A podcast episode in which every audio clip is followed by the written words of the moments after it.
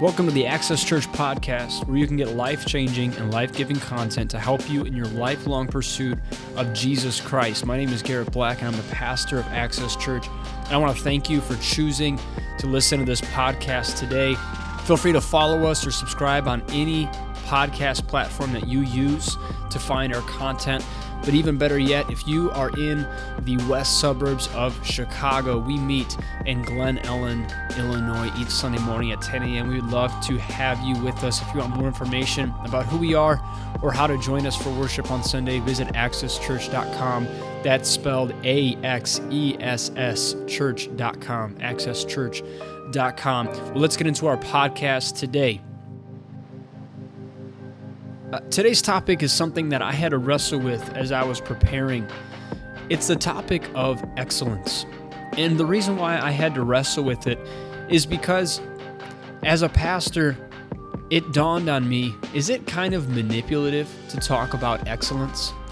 And so when you add into the mix, when you have a pastor, a leader of a church, talking about the need for excellence, I don't know. It just felt a little bit like it could be easily manipulative to try to get your church to do better in serving and doing things around the church, do a better job. It could come off as a little bit harsh and it can come off as a little bit condescending and putting down the people in your church. And so I really had to wrestle through this this topic of excellence and I really wanted to make sure that is this a biblical concept? And is this something that God calls us to? And is it something that is truly honoring to God?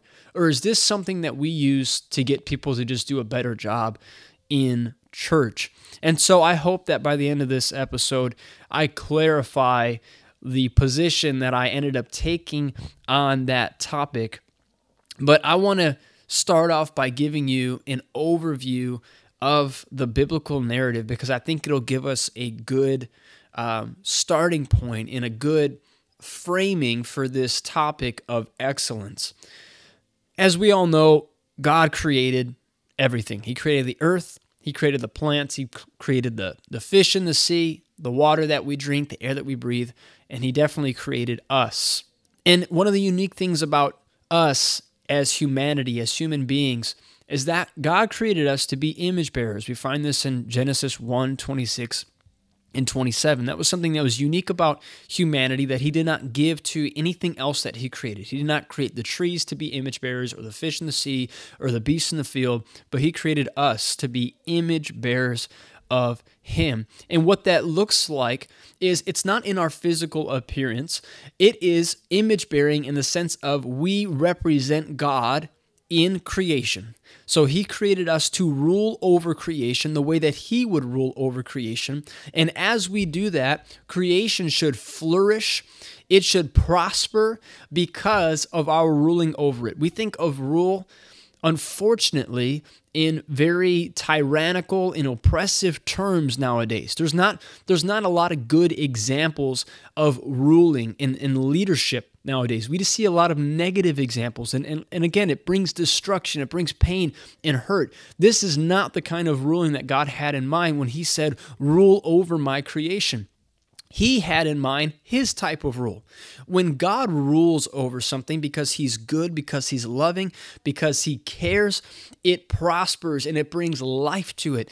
And this is what his intention was for us to be image bearers over creation. He wanted us to be image bearers not only over creation, but also in our relationship with each other and also in our relationship with him. So we, he wanted us to represent him in all ways. But obviously, we know that that did not go as planned. Adam and Eve, they diverted from the plan of God. Um, they they they still remained image bearers. That's not something that can be taken from us. We all are image bearers. Even when we live in sin, we are still image bearers of God. It is something that is unique to us and cannot be taken away. But what can happen is we are unable, when we live a life of sin, we're actually unable to adequately represent God. We give a fractured, imperfect, broken picture of what it looks like to be an image bearer when we live in sin. And so, Adam and Eve, when they decided to eat of the apple, that's what they did. They set humanity on a course um, of pain and destruction, and things got worse and worse and worse and worse, all the way up to Genesis um, 11. And so, what God did was he essentially restarted in a way. He restarted what he started in the garden, but he said, I'm going to choose somebody else. And and one thing you see in scripture all the time is God will choose one person and start with them and begin. He always starts small and then grows from there. So he chooses this man named Abram and he calls him to leave his father's household, to leave the land that he knew and grew up in, and to go to a land that he will show him. But specifically, this is what he this is what he says to Abram. He says in Genesis 12, 1 through 3, the Lord had said to Abram, Go from your country, your people, and your father's household to the land that I will show you. I will make you into a great nation, and I will bless you. I will make your name great, and you will be a blessing. I will bless those who bless you, and whoever curses you, I will curse. And all peoples on earth will be blessed through you. So God sets forth this plan. And he, this plan is that he's going to use this man, Abram. He's going to start a new nation through this man named Abram. But ultimately, it's so that they will be a blessing. Yes, God is going to bless them, He's going to prosper them, but it's so that they can be a blessing. What does this sound like? This sounds like Genesis 1 all over again. God creates humanity in his image so that they would rule over creation. What does that mean? So they would be a blessing to creation, so that creation would prosper under their rule. So God is doing this all over again through Abram. He's saying, I want to bless you and I want to bless your ancestors, those who come in your lineage, so that you will be a blessing and others will be blessed by you. But there's a contingency in there. God also brings in this word cursing. There's also a flip side to this, which is people can be cursed because of Abram not only because of their response to Abram, as God specifically says, Whoever curses you, I will curse, but also Abram can inadvertently be a curse to somebody. And this is how. We see this when Abram goes to Egypt with his wife Sarah, but he decides to lie he says that Sarah is not his wife, but that it's his sister. And so the, the royal palace takes in uh, Sarah thinking it's Abram's sister. And all these curses begin to fall on the palace and those within the palace. And they go back to Abram and find out that he lied about it. And they say, Take her and get out of here. What happened? Well, you see, Abram, he decided to submit to fear rather than God. And so he walked in fear and lied. And he brought curses down on the royal palace instead of blessing. Because he was no longer submitting himself to God, he decided to submit himself to fear and insecurity. He stepped outside of God's promise and stepped into the lie of the enemy. But by contrast, you have people like Joseph and Daniel. Now, a similarity that you have in these stories, especially between Joseph and Abram, this was a very intentional uh, narrative layout by the writer of Genesis. You have uh, Abram going to Egypt and being a curse, but then you have Joseph going to Egypt, which represented the world system of the time, and he is a blessing to them. Daniel as well goes to Babylon, also representative of the world system of that time. It was the premier force in the world. Daniel goes to Babylon, and he as well is a blessing to Babylon. Well, what's the difference? Well, these men, they remain faithful to God. Joseph was tempted uh, sexually by Potiphar's wife when Potiphar was out of town. And Joseph ran away. He literally ran from temptation. He remained faithful to God. He did not bow down to the temptation that was brought before him. And Daniel as well, he was tempted to worship an idol. He was told that he needed to bow down to the golden statue when he heard the music play, and he refused to do it. These men remained faithful to God, and so they were a blessing to the places that they were in instead of a curse. And the ultimate win here wasn't just that they weren't killed, it wasn't just that they were a blessing, but in both situations, Yahweh, God, was recognized on their lives because of the faithfulness that they walked in. But the real win here wasn't just that they were not killed. The real win wasn't just that the land was was blessed and, and prosperous because of them being there.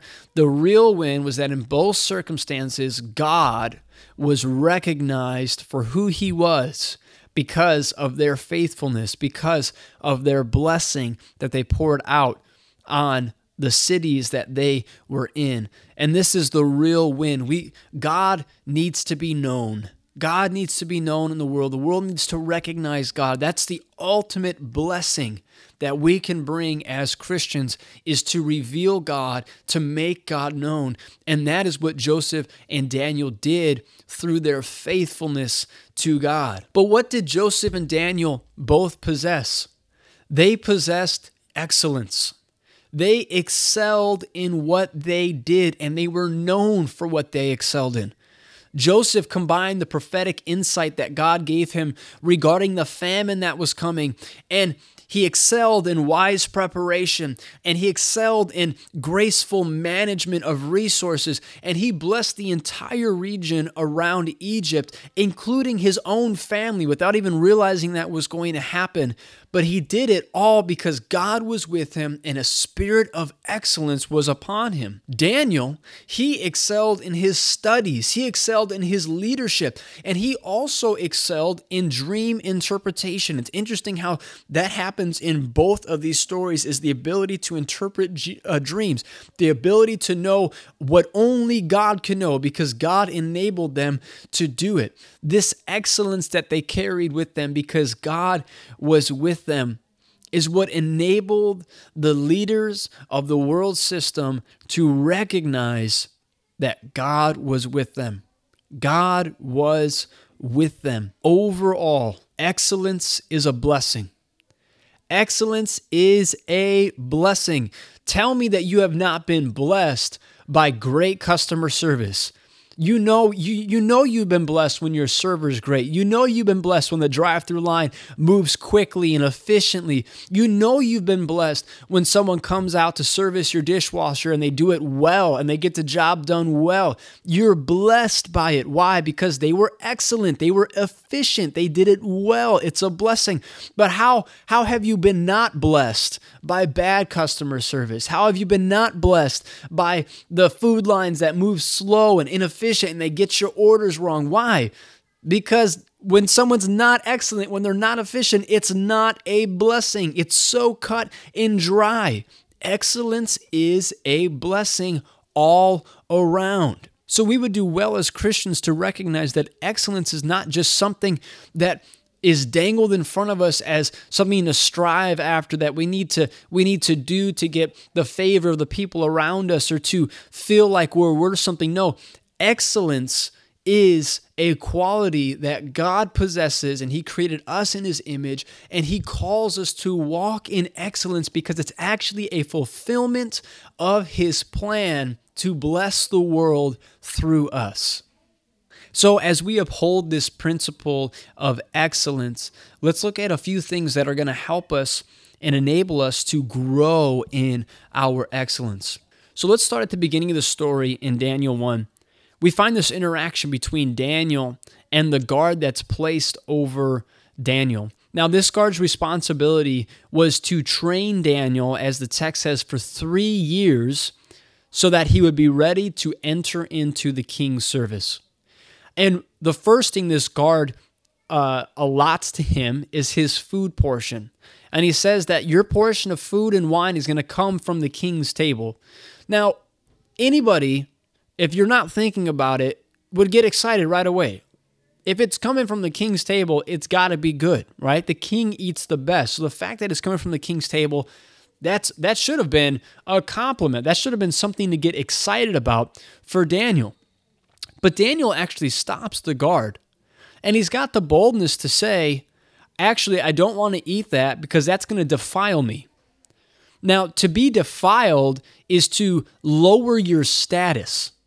He's saying that food that you're offering me, I know it sounds great to you because it's coming from the king's table, but that's actually going to defile me. It's going to affect my ability to be excellent. It's going to affect my ability to perform the way that you want me to perform. Daniel was claiming to know better than the guard and to know better than the system that they had in place. But above all, what Daniel was really saying is, I know what's going to help me to be excellent. I know what's going to help me to function at a high level. And it's not what you're offering me, it's something different. The first thing we need to know if we're going to walk in excellence is you need to know what's going to help you be excellent. And you need to know what's not going to help you be excellent. We need to exercise discernment and the things that we are using to grow. Or in our negligence, we can actually be doing things that are stunting or hindering our growth. And it's not advancing us towards excellence. This applies to all areas of our lives. This is not just within the church. This is not just within your Christian walk. This is in all areas of our lives. You see, the Bible calls us disciples of Jesus. What is a disciple? I think, in simple terms, a disciple is a learner. It is a learner, somebody who is committed to learning. So, overall, we need to be learners in all areas of our lives. And what that looks like pertaining to excellence is in your workplace, in your relationships, in your hobbies, everything. You are still a disciple of Jesus Christ. You are still a learner. So we should push in and discern things that are going to help us to be excellent.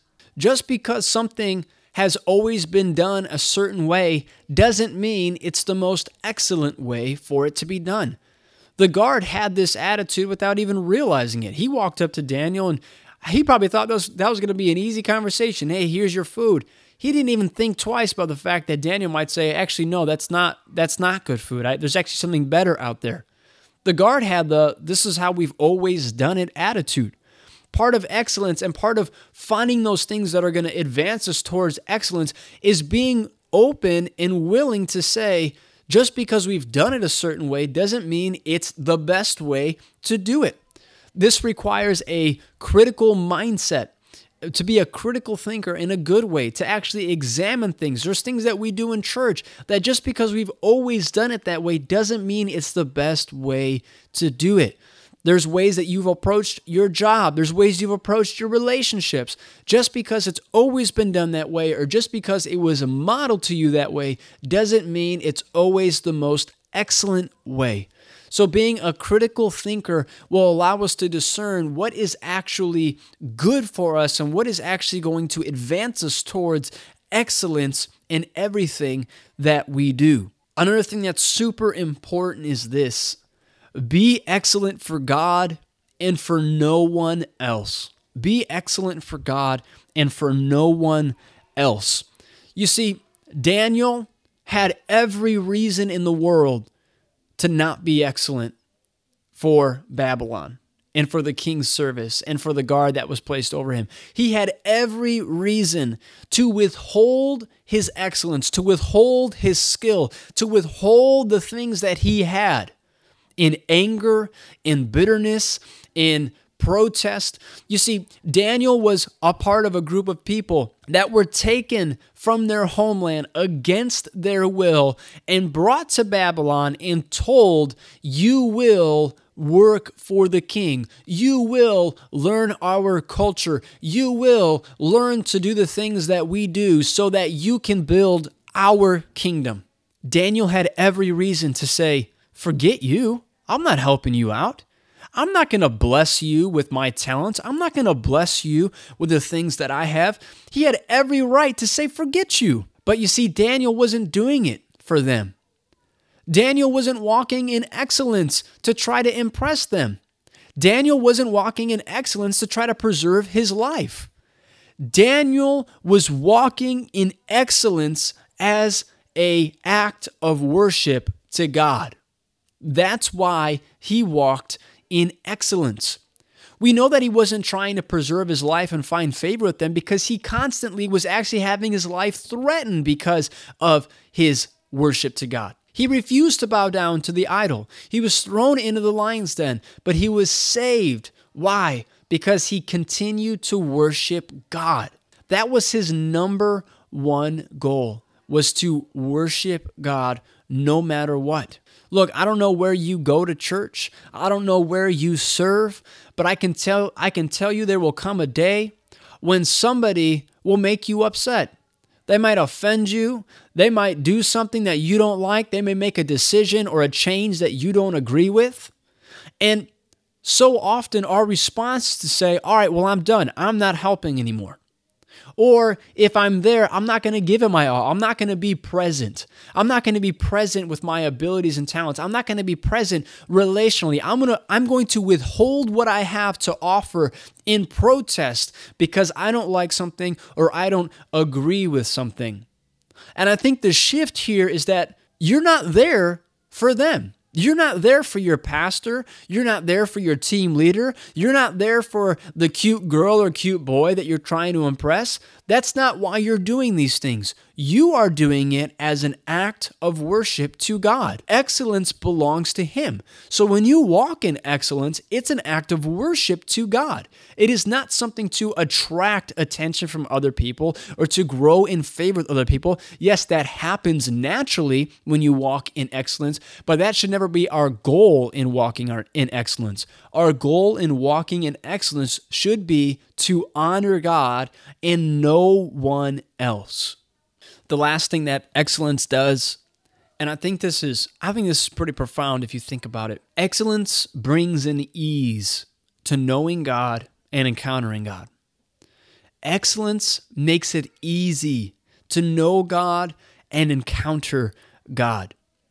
You see, the opposite of blessing is cursing in the book of Genesis specifically, when we see curse, there's this idea of things becoming burdensome and toilsome. When Adam and Eve were kicked out of the garden and God spoke of the curse that would come because of their actions, he said there would be pain in childbirth. And he said that you will have to work the ground. He talked about the sweat of Adam's brow, working the ground to get it to produce. The curse was this burden. It, it, became difficult when it didn't have to be. And the blessing was just the opposite, like a well oiled machine.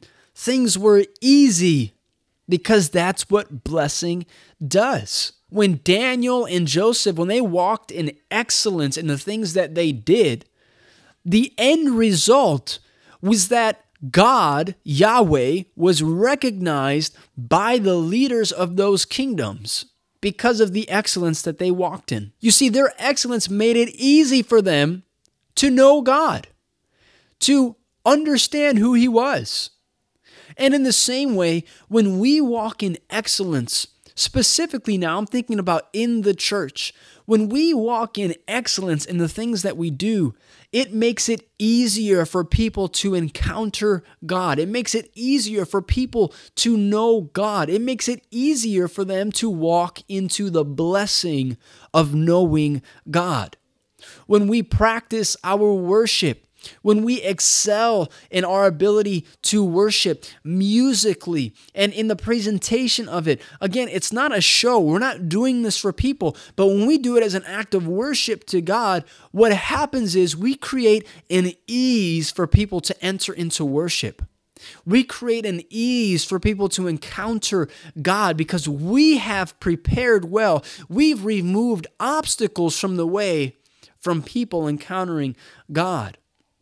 In the way that we plan for church and plan for our special event, and the way that we plan to follow up with guests, the way that we plan to pray with people after uh, after worship, and the way that we plan out our discipleship, and the way that we plan out our systems, we make it easier for people to know God and encounter God. One of my favorite stories in Scripture that ties into this is the man uh, whose friends brought him and lowered him before Jesus, the paralytic man. They, they tore through the roof of the place that Jesus was at, and they lowered this paralytic man down in front of Jesus. And the man ultimately gets healed and walks away. But what can't be missed about that story is the fact that going through the roof was not the easiest way to get that man in front of Jesus. The easiest way would have been just to walk through the door. But that route wasn't available because all these people were crowding around the doors, blocking the doorways to just watch Jesus and, and, and to see what he was doing. Now, there's some people, like this paralyzed man and, and his friends, that regardless of what's in the way, they're going to find a way to get before Jesus. They're going to make it happen regardless. But you have to recognize there's a lot of people that are not going to put in that kind of effort. If there is not an easy way to get before Jesus, they're going to miss out. They're not going to put the effort in. And some may say, oh, well, that's on them. That's their fault. Or we can say, as the church, how about we find ways to eliminate obstacles and make it easier for them to get to Jesus? That is our responsibility as the church. We are there to help people get to Jesus. And one of the ways of doing that is when we walk in excellence, we remove unnecessary obstacles that stand before people in Jesus. And we remove those obstacles so they can get to Him easier. I hope that all this is making sense to you, but above all, I hope that it comes through that, at least for me, this is healing for me, that excellence is not just some motivational tool to get people to do better. Excellence is truly a quality of God that He calls us to walk in because we belong to Him. Excellence in our life is a testimony to who God is. And excellence is actually an act of worship to God. When we take the things seriously that God has given to us and we grow them, we prosper them for Him, it's honoring to God. And it's that kind of excellence that's going to bless the world and bless the people around you, ultimately to the point of them confessing that Jesus Christ is King because He's the one that's responsible for the excellence that we walk in. Well, I hope that you were blessed today by our episode on excellence. I just want to encourage you that no matter what God has called you to do, whether you're on the platform speaking, whether you're playing a guitar, whether you're restocking the pens at the Welcome Center, or whether you are working at Burger King, no matter what God has called you to do, it is not lesser than anybody else's calling, and the, the, the mission still remains the same. Walk in excellence as a testimony to the God that is with you and that you serve.